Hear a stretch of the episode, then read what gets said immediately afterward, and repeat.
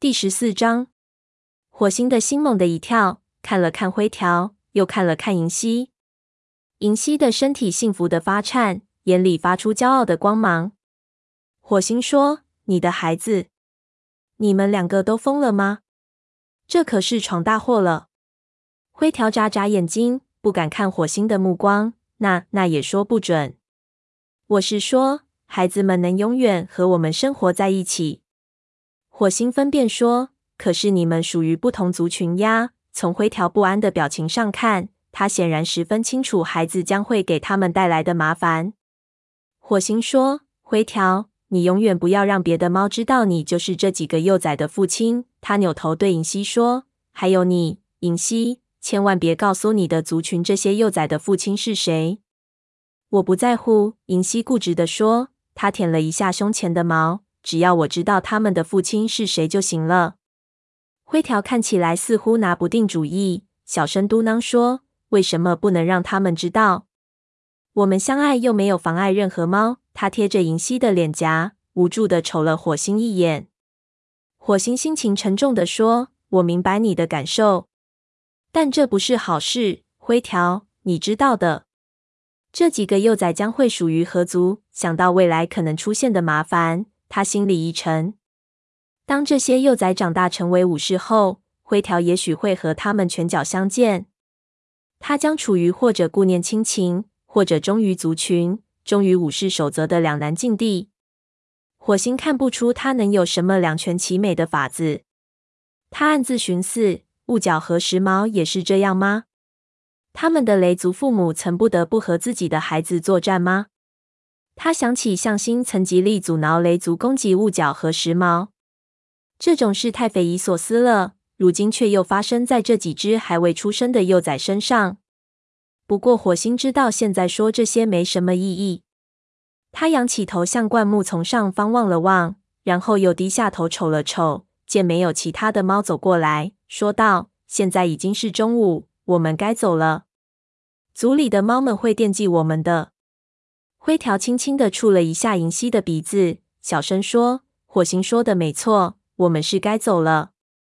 别担心，我们的孩子将会是世界上最漂亮的。”银溪温柔地眯缝起眼睛：“我知道，我们会找到解决办法的。”火星和灰条离开灌木丛，下坡向河边走去。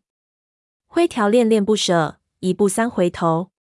火星的心里则像压了一块冰冷、沉重的大石头。暗自寻思，不知道这种情况在被别的猫发现之前还能持续多久。两只猫踩着横在河上的大树回到雷族领地，尽管火星竭力不去想这些事，但仍旧感到心情沉重。此时此刻，燃眉之急是有猫问起他们的去向时该如何交代。他对灰条说：“我们应该捕一点儿猎物，那么至少……”他的话被森林边传出的兴高采烈的声音打断了。火星，火星！只见有一小团白色的绒球从森林边的灌木丛里冲了出来。火星简直不敢相信自己的眼睛，是云仔。灰条嘟囔说：“哦，见鬼！”火星的心一个劲儿的往下沉，迎上去问云仔：“你在这里干什么？我让你待在育婴室的。”云仔自豪地说：“我从营地出来后，一路循着你们的踪迹来到这里。”火星看着小家伙闪亮的蓝眼睛，心里暗暗叫苦。他们原本想溜回营地，随便编个捕猎的谎话，这下可好，全泡汤了。云仔肯定看见他们是从河对岸过来的。云仔继续说道：“我沿着你们的气味一直走到河边。”火星。你和灰条去河族领地里干什么？没等火星回答，另一个低沉的声音阴森森地插进来说：“是啊，这也是我想知道的。”只见虎掌分开灌木丛，从里面走了出来。火星顿时四肢发软，几乎瘫倒在地上。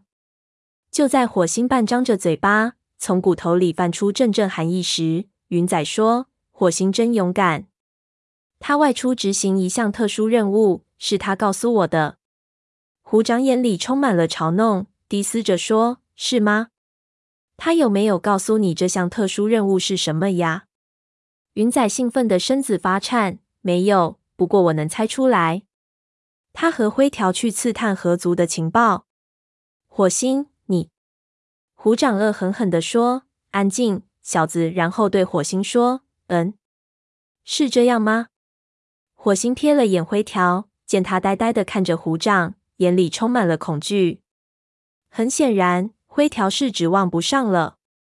火星说：“我们想看看洪水蔓延了多远，这倒不完全是谎话。”哦，虎掌不慌不忙的瞅了瞅四周，然后故意问：“巡逻队的其他成员呢？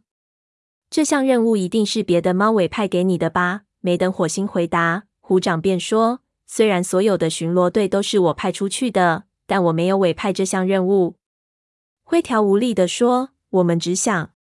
虎掌没有理会他，他伸长脖子凑近火星，以至于嘴里那腐臭的热气喷到火星的脸上。如果你问我，宠物猫，我认为你和河族来往过密了。也许你是去那里刺探河族的情报，要么就是为河族刺探情报。你究竟是站在哪一边呢？火星勃然变色。你没有权利这样说我。我对雷族忠心耿耿。这么说，你不会介意我把这件事告诉蓝星吧？看看他是否相信你的忠心。至于你。虎掌低头瞪着云仔，后者想直视他的目光，却终究不由得退后两步。蓝星严令所有的幼崽不得独自外出。或许你认为自己可以凌驾于族长的命令之上，就像你那个宠物猫舅舅一样。云仔没有回答，看起来他被吓得不轻。虎掌转身走回森林，恶狠狠地说：“走吧，我们在浪费时间。你们全都跟我来。”回到营地时，火星看见蓝星正坐在高岩下，白风、长尾和鼠毛正在向他做汇报。火星听见白风说：“溪水一直涨到雷鬼路，如果水势不回落，我们就不能参加下一次森林大会了。”还有时间。蓝星看见虎掌走过来，止住这个话题，问：“有事吗？”虎掌大声说：“我给你带来了这几只猫，一只不听话的幼崽。”两个叛徒，长尾重复了一句“叛徒”，眼睛死死盯着火星，讥笑说：“我早就料到宠物猫会成为叛徒。”够了，蓝星的语气中隐隐透着不快。他对白风等猫说：“你们可以走了。”等白风、长尾离去，他转身对虎掌说：“告诉我发生了什么事。”我看到这只幼崽离开营地，虎掌的尾巴朝云仔晃了一下。而你曾命令所有的幼崽或者学徒没有武士的陪伴不得外出，所以我想把他追回来。谁知出了营门，我发现他在追踪某个踪迹。他顿了顿，不怀好意地看了一眼火星和灰条。这道踪迹从太阳石岩河一直到过河石头那里，在那里我看见这两位勇敢的武士，他逐字从牙齿间往外蹦，正从河族的领地回来。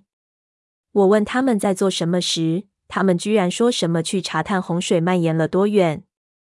火星硬着头皮等蓝星发火，谁知他只是淡淡的问：“虎掌说的是真的吗？”在回来的路上，火星一直在思索。他想象不出，假如再次对蓝星说谎，会给他们带来什么样的麻烦。现在面对着他睿智的面孔，能够看透一切的目光，他知道自己不得不说实话。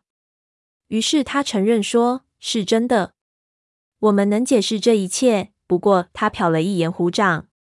蓝星合上双眼，过了半晌，他睁开眼睛，表情像往常一样不可捉摸。虎掌，我会处理这件事的。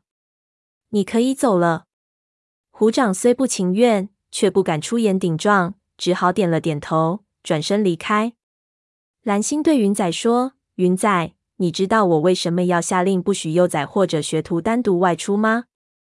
云仔回答说：“因为洪水很危险。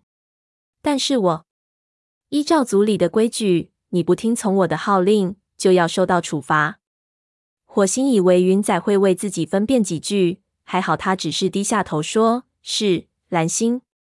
最近几天，虎掌让你帮助老年猫，是吗？”嗯，接着干吧。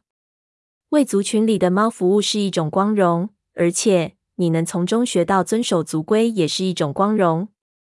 去吧，看看他们有什么活儿需要你干。”云仔再次低下头，转过身，翘着小尾巴，蹦蹦跳跳的跑了。火星怀疑照顾老年猫对云仔来说也许是一件乐事，如此一来，这种处罚只怕像上次一样不起什么作用。他忍不住担忧云仔仍没有吸取不遵守族规的教训。蓝星趴下来，头枕在前爪上，告诉我发生什么事了。火星深吸了口气，将他和灰条如何救河族的幼崽，如何被河族武士押进营地的事一五一十的说了出来。他说：“不过我们没能进入他们原来的营地里，因为营地被水淹了。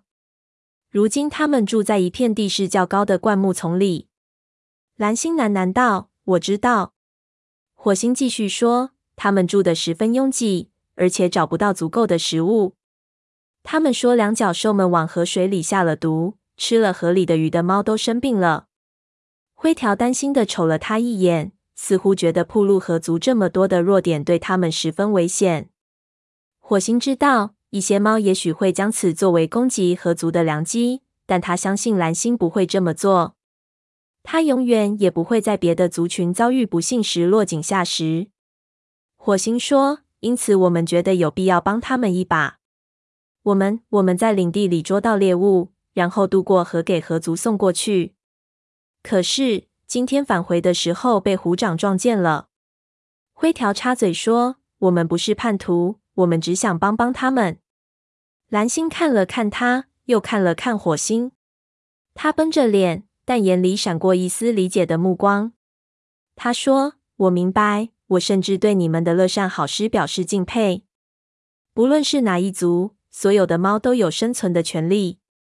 但你们很清楚。”你们不可能照顾到方方面面。你们欺上瞒下，偷偷溜出营地。你们对虎掌说了谎，至少你们没有告诉他全部真相吧？而且你们在自己族群还没有得到足够猎物的时候，去为别的族群捕猎，这并不是武士的作风。火星不自在地咽了口唾沫，偷偷瞟了一眼灰条，见他只顾低头看自己的爪子，一副难为情的样子。火星承认说：“我们知道，对不起。”蓝星面露愠色，仅说对不起是不够的，你们必须受到处罚。既然你们做起事来不像个武士的样子，那就看看你们是不是还记得当学徒是什么滋味。从今天开始，你们为老年猫捕猎，听候他们吩咐。还有，捕猎时必须有一名武士负责监管你们。火星忍不住生气地说。什么？蓝星说：“你们违反了武士守则。既然你们不可靠，就该找个可靠的猫和你们在一起。绝对不能再去合族了。”灰条说：“但我们不会重又变回学徒吧？是吗？”“不会。”蓝星莞尔一笑，目光柔和下来。“你们仍然是武士，但是在我认为你们已经吸取教训前，你们必须依照学徒的方式生活。”火星竭力使自己保持平静。他十分看重自己作为雷族武士的身份，一想到要失去武士待遇，他就感到无地自容。但他清楚和蓝星争论毫无益处，况且打心底里他承认这个处罚还算公平，于是尊敬的低下头说：“遵命，蓝星。”灰条说：“我们真的很抱歉。”蓝星向他点了点头，说：“我了解。”你可以走了，灰条。火星留一会儿。火星吃了一惊，不知道蓝星还有什么要说，心里稍稍感到紧张。等灰条走远，蓝星方才问道：“给我说说，火星，河族里有多少只猫在这次洪水中丧生了？”他的语气听起来有些心烦意乱，也不敢瞅火星的眼睛。有武士丧生吗？火星承认说：“我不知道。”勾心没说有谁淹死了，蓝星眉头紧蹙，没有接着再问。他轻微点了下头，似乎是冲着自己。然后他迟疑了一下，对火星说：“去找灰条吧，告诉他你们两个可以吃饭。”他的声音重新变得冷淡和坚定。把虎掌给我叫来。火星低下头，起身离开。走过会场时，他回头瞅了眼蓝星。蓝星人卧在高岩下，眼睛凝望着远方。蓝星迫切的问的那些问题，令他感到困惑不解。